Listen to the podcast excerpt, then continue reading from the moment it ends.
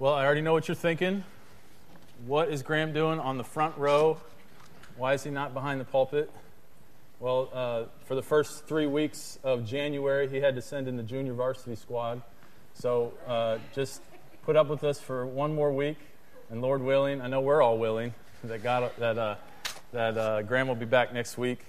But um, you know, if you were here and maybe you made a New Year's resolution to come to church more in 2017, uh, if you were here New Year's Day, January 1st, 2017, you heard from Jimi uh, Hendrix. He's kind of got that name where you have to say both names, right? Jimi Hendrix.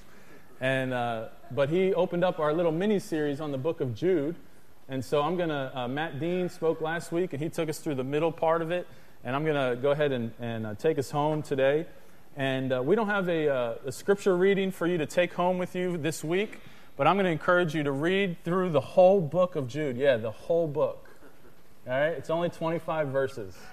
But that'll be your scripture reading for this week. So go ahead and, uh, and read that uh, this week. Well, I think we need to be honest and ask ourselves because this is not a really fun book.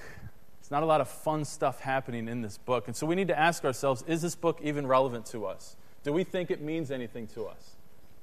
I mean, there's some kind of weird stuff in this book, right? I mean, the archangel, first of all, what's an archangel? Secondly, what's he doing disputing with the devil? Like, that's weird right? So, is this book relevant to Fellowship Bible Church 2017? Well, I think it is. And I obviously I'm here, and that's what we're doing, right? So, uh, I have a, uh, a friend that in sixth grade we were BFFs. Okay, if you don't know what a BFF is, just ask somebody that's under the age of like 35 or something. All right? And uh, at the end of our sixth grade year, the middle school, our school district decided they were going to uh, draw a line and they were going to build another uh, middle school. And so I went to the new middle school. And my friend, my BFF, went to stayed at the old school, and so we kind of lost touch. All right, no, uh, you know, cell phones back then were like eight to ten pounds, and they had way too many buttons on them. You know, and there was no Facebook, so we we just lost touch. And it wasn't until the end of my senior year, just a few months before I graduated that we kind of reconnected because we found out we were going to the same college. And we didn't know anybody else that was going to this college. And we were like, hey, you want to be roommates? Because we're kind of scared. You know, I, we don't know what's going to happen at college. And so we were like, hey, let's be roommates. And we were. And you know, this guy was a really good influence on me. He, he, his family gone to church all his life, loved the Bible, um, you know, loved God. And so he was a really good influence on me. I, on the other hand, uh, we had not been, uh, been to church my, during my whole um, teenage years and uh, really kind of unprepared for the temptations that were, uh, were waiting for me at college.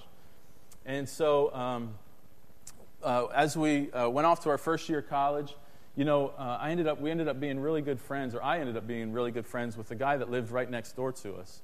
And uh, he became my weekend friend, if you know what I'm saying. And his weekend started on Wednesday night. All right? And, and so, and my roommate became my weekday friend. And so my roommate would read the Bible, and I would read my Bible. And my weekend friend would go to parties, and so I would go to parties. And, and my weekday friend, my roommate, would uh, go to the, the on campus ministry group called InterVarsity Christian Fellowship. And so I would go with him. And, uh, and my weekend friend was a frat brother. And so I tried to be a frat brother.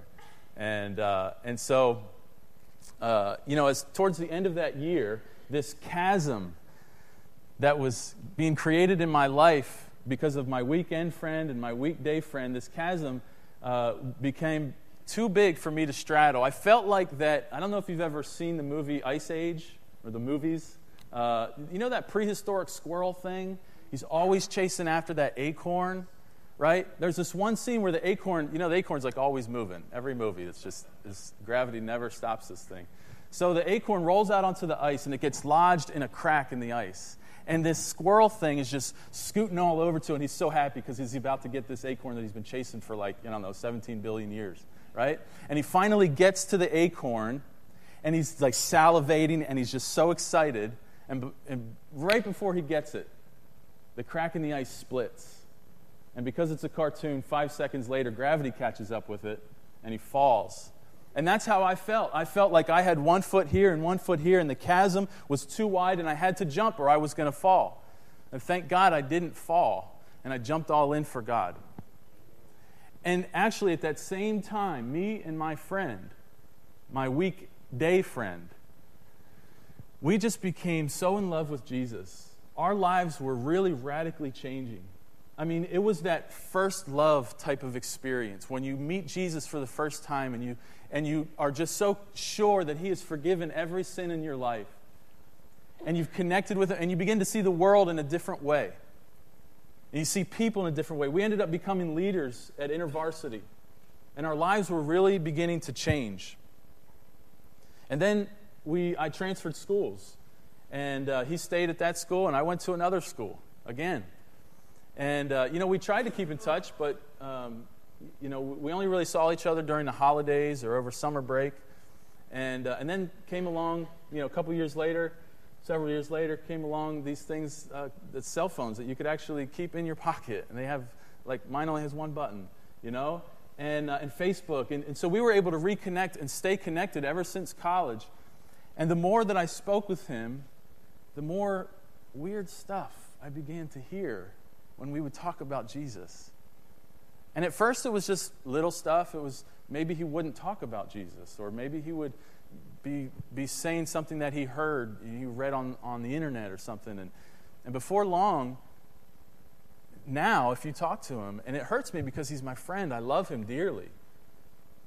But when you talk to him, he reminds me so much of the these people that we read about in the book of Jude. He's left the faith. He'll tell you that too. And it's, and it's sad because he's got some kind of a mixture of what he's grown up on and what he's learned from personal experience and this other stuff that has crept into his life and completely strangled the faith that he once had. Well, I just wonder to myself, how did it come to this? How did he get there? And I kind of feel, uh, you know, when in 1 John, when he writes in uh, 1 John chapter 2, I think we have it up on the slide, it says, They went out from us, but they were not of us. For if they had been of us, they would have continued with us. You know, he's not with me anymore. He's left the faith. He's teaching things that are, I mean, to say that they're contrary to the gospel is, is easy. They're strange things. And I just, I don't, I don't quite get it because we worship together. We would sneak into the on campus chapel and we would worship God just by ourselves and we would consume the Bible. I don't, I don't get it. Well, if you were here and you, and you uh, maybe you made a, made a resolution to uh, come to church, go to church more in 2017 and you made it on Sunday, January 1st, 2017. You were here when Jimi Hendrix opened up our mini series in the book of Jude. and uh, if you were here for that first message, you heard that, or if you noticed it in our reading today, that Jude really wanted to have a different tone with his audience, with the, with the people he was writing the letter to. Verse 3 says, Beloved, although I was very eager to write to you about our common salvation, I found it necessary, you could say instead, to write to you appealing to contend for the faith, to fight for the faith. And so instead of writing to his audience about the blessing of having your sins forgiven, being united with Christ, he felt that he needed to write to encourage believers to fight. They have to fight for their faith because the faith was being misunderstood. More than that, it was being twisted and perverted and corrupted. But how? How was that happening? You think this, just, this stuff just comes to you. If you're, if you're a believer, you think sometimes, don't think this. Don't think it just comes to you like, ah, oh, it's, it's just going to happen. Like, I'm just going to continue believing this stuff. It's not what he's saying. He's saying, I need to write to you to fight for the faith that you are holding on to right now. And how was it being distorted? Verse 4 for certain people had crept in unnoticed. Okay? Unnoticed. Ungodly people who pervert the grace of our God into sensuality and deny our only Master and Lord. I mean, these people are not coming in with a, with a hat and sunglasses and a big trench coat, all right? That's not what he means by unnoticed. That's, that's how you get noticed, right? Nobody wears that stuff, right? So they're, they're coming in And they're inside the church. They're inside. Now, if you're really honest with yourself, let's, let's be, you know, if you're an honest thinker, you're going to say, okay, so what, Brett? So what? Remember, these people are inside the church, okay? It's one thing to realize that there are mockers of Christianity outside somewhere, right? People who hate Jesus, they hate Christians, they, they, they are totally, they, they worship tolerance, and yet they are completely intolerant of Christians and the way we live our lives. But they're on the outside. Jude is not concerned with them. Jude is concerned with the people that are inside the church. They have crept in unnoticed, and yet they deny that Jesus is the master and the Lord. It's kind of scary. It's kind of scary. They actually mock the truth and they get away with it because they're subtle and they're sneaky. So, is this book relevant to us? Yeah. I don't want you to be paranoid, but look around. All right? I'm just saying. Jude is saying that. Jude is concerned with people who are singing songs with us, dropping kids off at church, listening to sermons, even taking communion with us.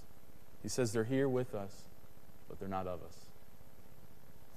Paul says this about them in 2 Corinthians 11 For such men are apostles, are false apostles, deceitful workmen, disguising themselves as apostles of Christ. And no wonder, for even Satan disguises himself as an angel of light. So it is no surprise if his servants also disguise themselves as servants of righteousness. And so this is where the danger lies, not in what's going on outside the church, but what's going on inside the walls in this world of ours.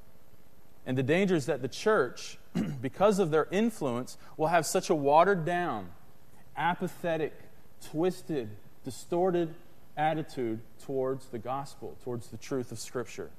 And the danger is that the church will fall away. Listen to me, I chose those words on purpose.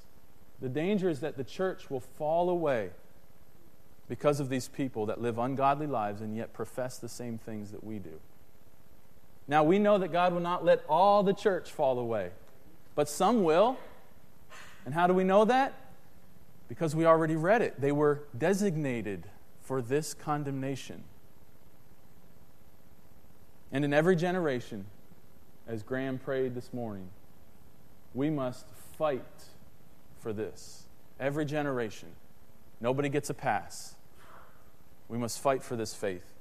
Not just here from the pulpit. Yes, we do from the pulpit, but in our private lives as well. And so, to wake us up to the realities of the dangers of these people, Jude reminds us of something and he gives us a, a history lesson. If you were reading with us and following along, man, he is all about history, teaching us something. Look at verse 5. Now, I want to remind you, although you once fully knew it, that Jesus, who saved the people out of the land of Egypt, afterward destroyed those who did not believe. Wow. These people, I mean, think about the Exodus for a minute. They experienced firsthand the power and the goodness of God to rescue them out of slavery. They saw it with their eyes, they experienced it. Whole families. And what does he say? Afterward, destroyed those who did not believe. They did not continue to submit, they did not continue to trust, and they were later destroyed by Jesus. This is a harsh book. It's very graphic and straightforward. It's not easy. But we need to hear this because this book is for us. So, trivia question How many Israelites did Jesus rescue from Egypt? Trick question, don't raise your hand. All of them. All of them. He rescued them all. But he later destroyed some who did not believe. And not just the Israelites who didn't believe, but look at verse 6. Even the angels who did not stay within their own position of authority but left. In other words, they did not keep their proper dwelling. He has kept in eternal chains under gloomy darkness until the judgment of the great day. So, are you getting the importance of fighting for your faith? There is judgment there are consequences to letting our gospel, to letting our truth, our faith be twisted and watered down and distorted.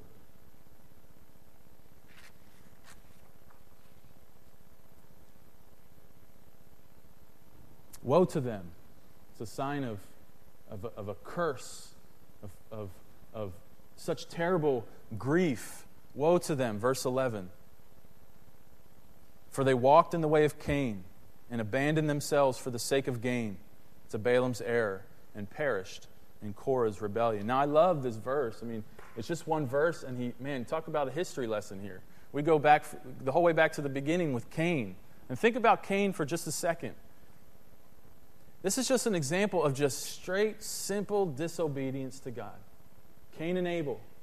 God, it's not written in Scripture, but obviously God must have given them some kind of instruction on how to worship Him, how to bring an offering to God. Abel brings the, an acceptable offering, Cain does not. God says, What's wrong with you, man? Why are you downcast? Just do the right thing. You'll be accepted. But God, Cain was not interested in that. He was interested in worshiping God in his own way and doing his own thing. Later on, we know that Cain ended up murdering his own son or his own brother. It's just simple disobedience, rebellion towards God. And it says, These people, these people that are in our midst, walk in the way of Cain. Now look at the progression. They walked in the way of Cain. They abandoned themselves for the sake of gain to Balaam's error. Now, Balaam, and, and you know, Matthew had talked about this uh, last week. It's kind of an obscure story in the book of Numbers. And uh, I'm not going to get into the whole story. I would, I would encourage you to read. Numbers actually is a great book. Uh, it gets a lot of, it doesn't get a lot of playtime, you know, but uh, man, it's a, it's a really great book. But um, Balaam was a prophet for hire, a prophet for profit. All right? And uh, he was called on by uh, uh a, an unbelieving uh, people to come and curse the Israelites, God's people. And he was not an Israelite, but he had some kind of fear of God, and he knew he shouldn't do that. But man, he was tempted because they were offering him some serious cash. And ultimately, he gave in. And not only did he did he give in, but he caused a whole group of people, a whole mass of Israelites to rebel against God, all for the sake of gain. And then the last step they perished in Korah's rebellion. Now, Korah was the name of a man who led a rebellion against Moses and against God's people or God's leaders. Now, Korah and his followers were Levites. What we know about Levites is that they were in charge of worship. Remember, these are people, not, not secular people on the outside, guys. They're here with us. They were in charge of worship. And he led a rebellion against God. And I'm not going to tell you exactly how God destroyed them. If you were here last week, you heard, but read it. An unusual way, but God's judgment came swift to these people. But I want you to see in this verse the progression. They walked in the way of Cain, simple disobedience. They abandoned themselves. So this now we're not just we're not just taking a step. Now I don't want to do that, God. Maybe something else. But now we're abandoning ourselves to sin and to rebellion and just I don't care about God anymore. And not only that, but encouraging others to do it too, and dragging people with us. And what's the next part? Judgment. Judgment. This isn't easy. This is, I'm sorry, this is not a fun message. I'm not sorry, but this isn't a fun message. And so, what is the power of these false teachers, these apostates? John MacArthur likes to call them spiritual terrorists. What is the power of them? That they work from within and they're fearless. They're fearless. That they will, dist- they will kill themselves while trying to kill others. Look at verse 12. They're hidden reefs at your love feast as they feast with you without fear. Now, if you're in a boat, we don't have a lot of reefs around here, but if you're in a boat and you're coming up on a reef, you can't always tell how close to the water it is. You know, water has a way of, you know, I went bow fishing one time and I missed like eight in a row. I mean, they're, I mean, they couldn't have been two foot down in the water, and I just kept missing. And I don't know if it's that because I'm a bad shot or I just didn't understand light refraction in water. But when you're coming up on a reef, it looks like there's depth to it. It looks like there's something that you don't, you don't know. But before long, man, it can shipwreck a huge vessel. And that's what they are. That's what they threaten to do. And so, if we as believers are going to be able to stand up against these spiritual terrorists, we need to be trained to see them and brave enough to call them out. Look, they could be in our Sunday services, they could be in our Bible studies, our men's groups, our women's groups. Listen to the vividness of Jude's writing. They're shepherds feeding themselves. I mean, what's a shepherd doing if he's not looking out for the sheep? They're not, they don't care about any other, anybody else, they care about themselves. Waterless clouds swept along. Look, back in this day, you, how, if you're a farmer too, you know the importance of rain. If they didn't have rain, they don't grow crops. They don't grow crops, they're not going to eat. So when they see a storm cloud coming, praise God, hallelujah, there's, there's, there's rejoicing. And yet here it comes. And where's the rain? And it's gone. It's like they promise something, but they never deliver. Like a fruitless tree, twice dead, uprooted, it says. It's a fruit tree.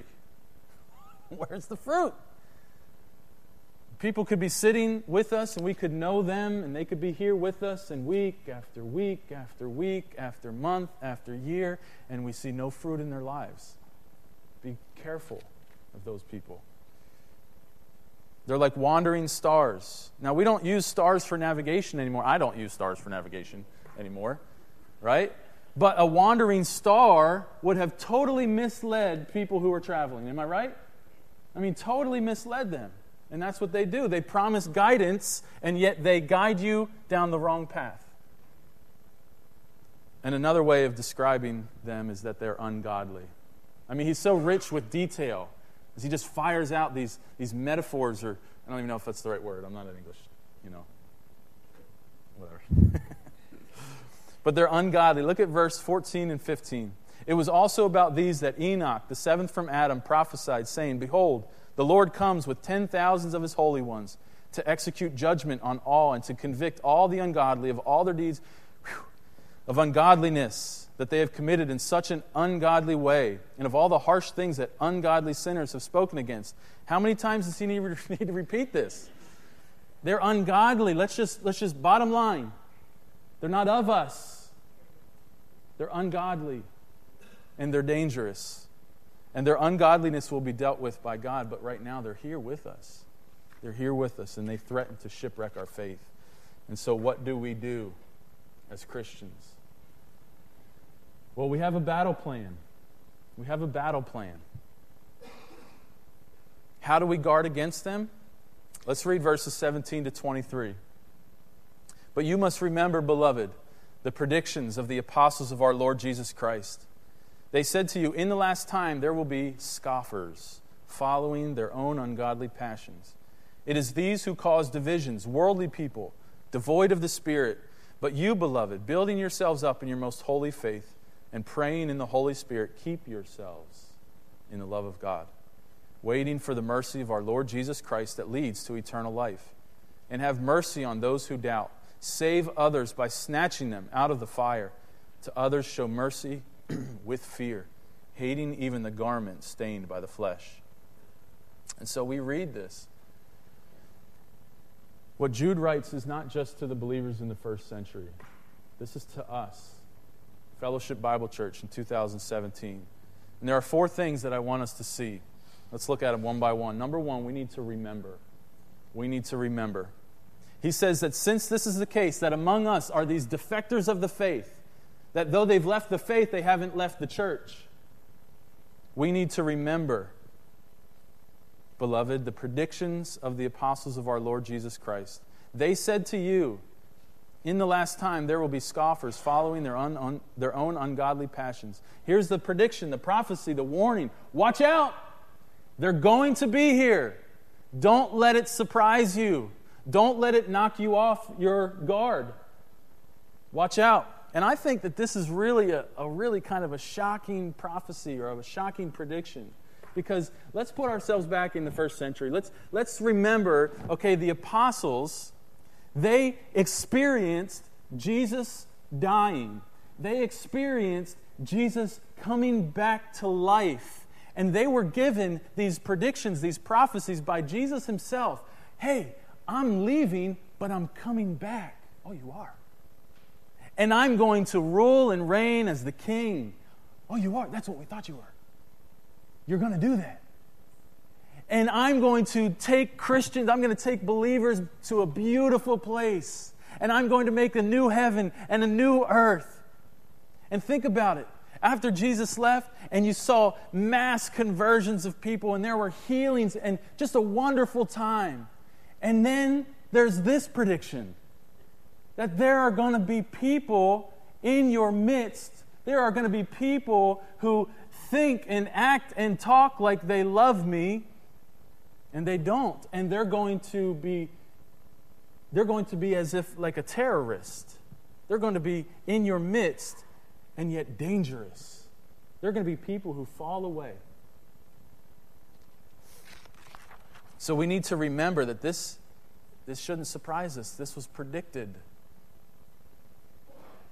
this isn't new but it is a potential danger for us and so we need to remember that God is in control. God is in control. He's the one that predicted it. He's the one that's telling us, hey, in your midst, there's going to be these people. And in His providence, He's allowing it to happen. So the first thing we need to do is remember. Number two, we need to keep. We need to keep. Let's look at verses 20 and 21. But you, beloved, building yourselves up in your most holy faith, and praying in the Holy Spirit, keep yourselves in the love of God, waiting for the mercy of our Lord Jesus Christ that leads to eternal life. Now, reading these two verses, it actually, it, obviously, it sounds like more than just one thing, okay? But I'm going to just kind of, uh, you know, summarize it by, by the word keep. There are actually three things that we are to do in order to keep ourselves in the love of God. Number one, we are to build ourselves up on our most holy faith. So, in order for us to contend or fight for the faith, okay, not difficult here, we need to know what the faith is. And it's not just some head facts either, just some things that we memorize. But we need to know and be trained in what God's word says so that when the truth is challenged, we can say, wait a second, that, that doesn't sound right. That's not right. Because if we're not trained, we can be swept away and we can begin to wonder, I wonder if that's true. Well, that makes sense and that's, that sounds right. But if we're not trained, we'll be swept up by that. Going back to verse 19 for a second, these people cause divisions. But how do they cause divisions? They cause divisions because we, even seasoned veterans, have a tendency to wander from the truth. 2 Corinthians 11, Paul says it this way I wish you would bear with me for a little foolishness. Do bear with me, for I feel a divine jealousy for you, since I betrothed you to one husband to present you as a pure virgin to Christ. But I am afraid that as the serpent deceived Eve by his cunning, your thoughts will be led astray from sincere and pure devotion to Christ. For if someone comes and proclaims another Jesus than the one we proclaimed, or if you received a different spirit from the one you received, or if you accept a different gospel from the one you accepted, you put up with it readily enough. In other words, you started out really well. I'm afraid that you're not going to make it. Why are you putting up with them? So, learning the truths of the gospel is never merely learning the facts of the gospel in our brains. But it is studying Scripture and letting God's Word affect our words and our actions and our thoughts. It's studying God's Word so as to become obedient to what we read. That is what it means to build ourselves up in our most holy faith. The second thing we need to do is to pray in the Holy Spirit. pray in the Holy Spirit. Along with building ourselves up by learning and embracing the truths of the gospel, we need to pray. Now, when we uh, learn more and more about God and we study God's Word, that never ever replaces our dependence on God. It never does. And so we, we do it hand in hand. We, we study God's Word to know how to live for Him, to honor Him, and we pray for the ability to do it. Our dependence is always on Him. Does that make sense?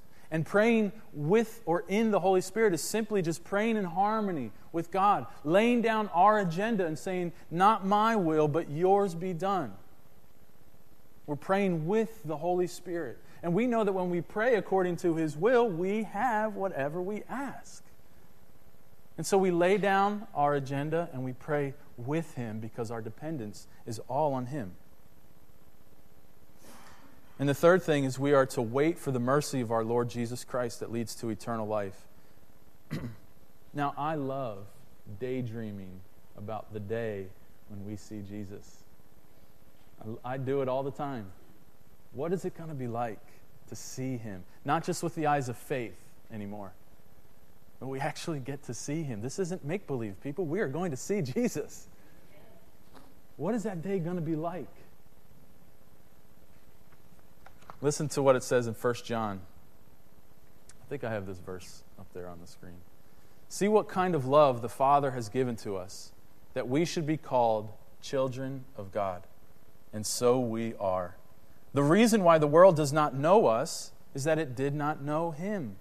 Beloved, we are God's children now, and what we will be has not yet appeared. But we know that when He appears, we shall be like Him we shall be like him because we shall see him as he is. And everyone who thus hopes in him purifies himself as he is pure. But we need to stay strong till the end. So we look forward, we wait for the mercy of Jesus that is coming. People say, oh, you've been, Christians have been saying that for years. Who cares? We keep waiting. We keep waiting. We keep waiting. And so, by doing those things, by building ourselves up, by studying Scripture, by learning the truths of the gospel, by praying in the Holy Spirit, because we're constantly dependent on Him, and by waiting for the return of Christ, we will keep ourselves in the love of God. We will keep ourselves in the love of God. Now, I don't want you to hear me say, keep yourself saved. Keep yourself saved. That's not what I'm saying. That's not what Jude is saying. Jude already covered this, actually. In verse 1, a lot of times, if you've been reading the Bible for a while, you kind of get used to reading those, you know, the first couple verses of a letter of, of Paul or something in the New Testament, because it kind of sounds similar. But man, they're saying true stuff here, and they're not just randomly throwing out a greeting. Listen to what he says. We are called, comma, not called beloved, we are called, comma, beloved or beloved in God, and third, kept. Listen, do you, do you hear the security in that? By God Himself. We are called by God. And if you were here New Year's Day, you heard Jimmy talk about this. This word called is not just a general invitation to people. Hey, I'm calling all. Please come to me. I have salvation. That's not, that's not what we're talking about here. What we're talking about is the power of God to bring life. It's more like when Jesus called to Lazarus, who was in the grave Lazarus, come forth. And what happened? Did Lazarus say, I don't know? Eh, maybe. No. Life. Life entered his dead body. That's the power of being called by God. And we are kept for Jesus by God Himself. If God is holding us, who could ever snatch us from His hand? No one. So when we say, when, when Jude says, keep yourselves in the love of God, he's not saying you need to keep yourself saved by doing it. Hey, if you just work really hard, you pray hard, and you read hard, and you, you'll keep yourself saved. That's not what he's saying. And we're going to learn that at the end of this book, too. So, what does it mean? What does keep yourselves in the love of God mean? Well, the way that I like to, to um, describe it, and I think I got this from Tedd Tripp. If you've ever uh, read anything about from Tedd Tripp, uh, I think I got it from, uh, help me, Shepherding a Child's Heart. He talks about this circle. I, I share this all the time with my kids when, when, you know, my kids are, they're disobedient every once in a while. And so when I discipline them, I, I, I talk to them. I try to, you know, I sit them down and I try to tell them what they did wrong. And, and I talk about this circle of obedience or this, this circle of blessing that where you're, when you're obedient and you stay within that circle, there's blessing. We enjoy one another. There's no discipline, there's no harsh punishment, nothing like that. There's blessing. And when, when we step outside of that circle, we're disciplined. When my son or my daughter disobeys me and they step outside of the circle, are, do they cease to be my son or daughter? No. I discipline them to bring them back inside the circle. It's, a, it's an act of love to discipline them. And that's what God is saying here. That's what Jude is saying. Build yourselves up, pray in the Holy Spirit, wait for me, and that way you'll keep yourselves in this blessing relationship with me. You're not going to be. John MacArthur says, Wouldn't you want to? Uh, I should just read it instead of trying to quote it from my memory. Don't get on the bad side of God. Don't we want to experience the blessing of God instead of his discipline? Right? It's simple. It's not a relationship thing anymore. It's not like, are you or aren't you? You always are. But man, I want to experience the blessing of God, not his discipline.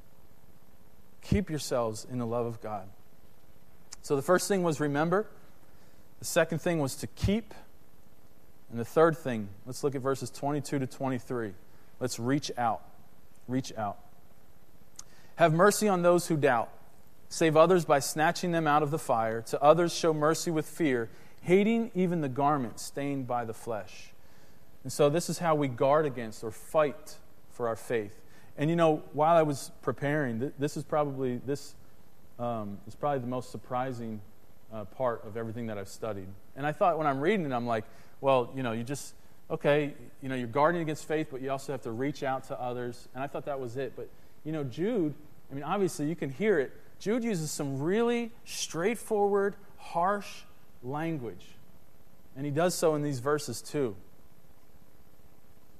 First, let's see that he's talking about three groups of people. Number one, those who doubt. Now, in every church, every church, there are people who are confused, right? Now, if they're in our church, they've heard the gospel.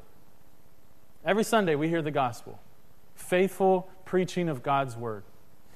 But these people, not only maybe they've heard the gospel, but they've heard some other things too. And so they're confused. They're not really sure how they go together or what to believe. And they're just kind of maybe they're immature, they're young, and they're, they're confused. And so Jude says it's with these people that we're to kind of come alongside, put our arm around them, share with them the truth of the gospel, and maybe point out some of the things that they're believing that aren't true. That's mercy to them.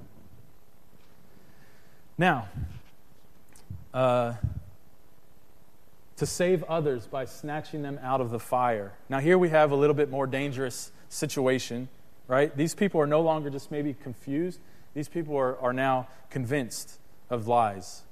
Now, it says to save others. Do you and I save anybody from the eternity of hell? No, we can't save them. God saves them, but God has called you as a Christian. You are going to be His instrument through which He saves people. That's how God does it. God doesn't just work alone. He uses us. So we are to save others. We are to go to them, share with them the light, the truth of the gospel, and snatch them out of the fire. Listen to that word. That word literally means to attack, to get them quickly and securely out of the fire. But we need to be careful lest we get burned by those flames. Snatch them out of the fire. They may already be convinced of some false ideas about God. Maybe they believe that God wants all of his uh, children to be happy and wealthy and healthy all the time, right? Like your best life now. Or maybe they believe that Jesus isn't God. Maybe he was just a good man. Maybe the Bible isn't the inspired word of God. Maybe it's incomplete and there's another book. Maybe they believe that it's mostly grace, but partly works. Whatever it is that they believe, we are to go to them. Keeping in mind that we also may be burned by the fires of the lies that they are believing. And now, this last group are those who are just full on apostates. They're full on spiritual terrorists. They're no longer confused. They're not co- just convinced, they are committed to these false beliefs. So, God has called us to them. Um, it says that their, their uh, garments are stained by the flesh or defiled. Now, Jude's language here is not, there's no other way to put it other than it's at the minimum, PG, maybe PG 13. And I, you know, I'll do my best. But it says that these, the garment, the word garment that he uses is not just like an outer shirt or a jacket.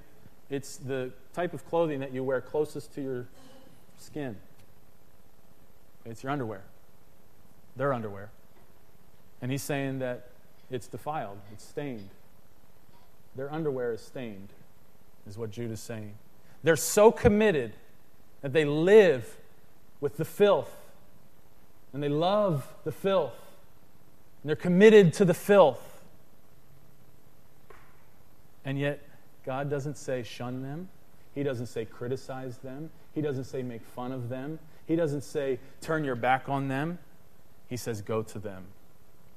We are to go to them realizing the danger how we could be spiritually soiled or spiritually stained or corrupted when we go to them. If we go to them and we are open minded, like our world today just worships openness, right? Totally closed to Jesus and to Christianity, but they worship this idea of openness. And if we go open minded, then we can be spiritually stained by their committed beliefs. But we are called to go to them. They are under God's wrath. And God says, Show mercy to them. We are to go to them nevertheless. Now, we, uh, we don't turn away from them, we don't criticize them, we don't talk about them. We go to them. We don't consider them brothers and sisters in Christ, but we are to go to them with fear of the danger that waits. You know, you and I are called out of darkness into light, to go back into darkness with the light. And we need to be aware that that is sometimes dangerous. Now, I know, again, you might be thinking, so what kind of danger? Are you saying that I could lose my salvation? Is that what you're saying, Brett? No, that's not what I'm saying. That's not what Jude is saying back in verse 1, but again in verses 24 and 25. He's saying the same things. Let's read that.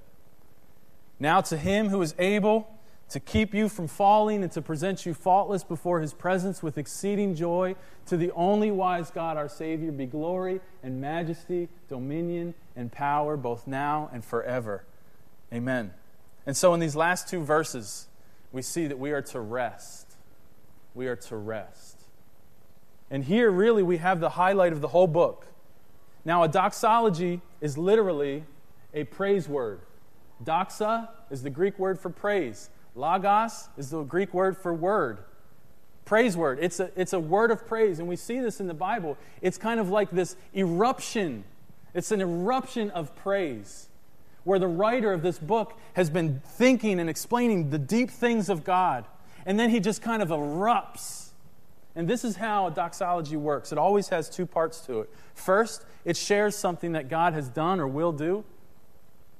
And second, it ascribes to God some kind of a character trait that kind of parallels what he is going to do or has done. That's how a doxology works. But I don't care about that. What I care about is what he's saying. Listen to what he says. That Jude says to us that you and I can still be a Christian. We can still be Christian despite the fact that we are surrounded by subtle and sneaky deserters of the faith and spiritual terrorists confessing the same things we confess.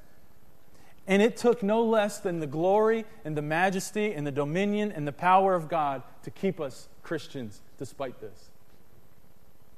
You know, through this book, we've read about people who have fallen, angels who have fallen, false teachers who have fallen, and people who have fallen because of false teachers.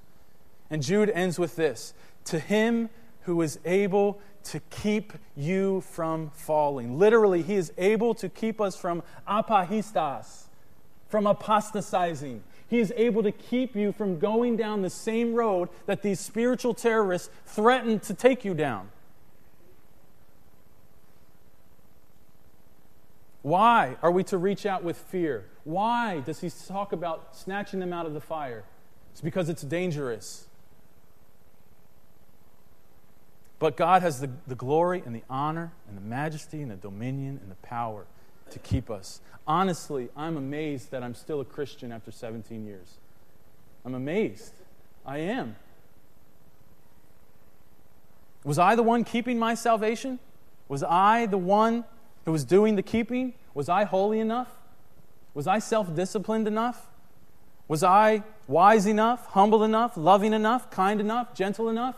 Was I? Absolutely no. No, not even close. I'll tell you what I was. I was consistently sinful in my thoughts, consistently unkind in my words, constantly battling doubt, struggling with passivity, beaten down by lust, consumed with selfishness.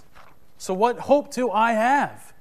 What hope do I have if I am that way and I am surrounded by spiritual terrorists? Now, to him who is able to keep me from falling. God is able to keep me. And you know, that sounds like enough for me.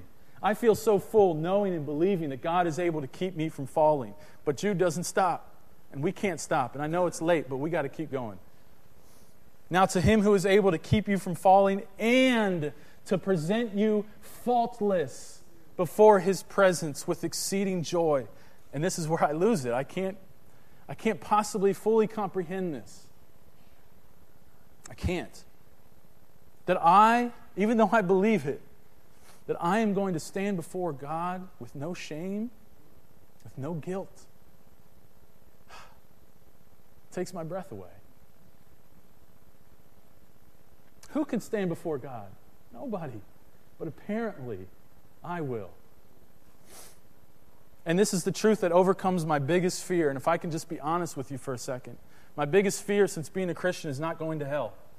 That's probably before I became a Christian, that was my biggest fear. But my biggest fear since being a Christian is that I would get to heaven and God would not say to me, Well done, good and faithful servant, because I'm not good or faithful. But that God would say to me, You made it. You made it. Barely, but you made it. And then I read this that he will present me faultless before his presence with exceeding joy. I don't deserve to be kept by God, much less do I deserve to be able to stand before him completely acceptable in his sight. And instead of bringing disappointment to him, I bring him joy. this may be one of my most favorite verses in the Bible. And they're also probably the first verses that I've ever memorized.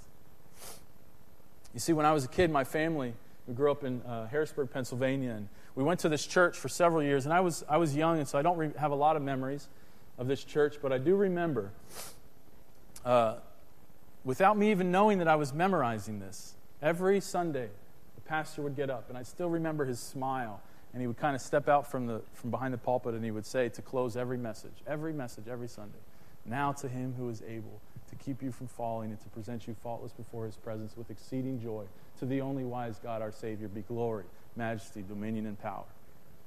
And that's why I read, that's why I memorized it in that, in that version. You guys read it in the ESV probably, but I, I don't know the ESV. I know that one. But it wasn't until a few days ago that I realized how ironic this was. You see, my family left that church when I was about 11 or 12 years old because the pastor who would recite these beautiful verses committed adultery on his wife. And he stayed on as pastor of that church as if nothing ever happened. And it's in this irony that I experienced again the power of God to keep me and to present me faultless before his presence because a false teacher taught me these verses. God is good and God is able. Let's pray.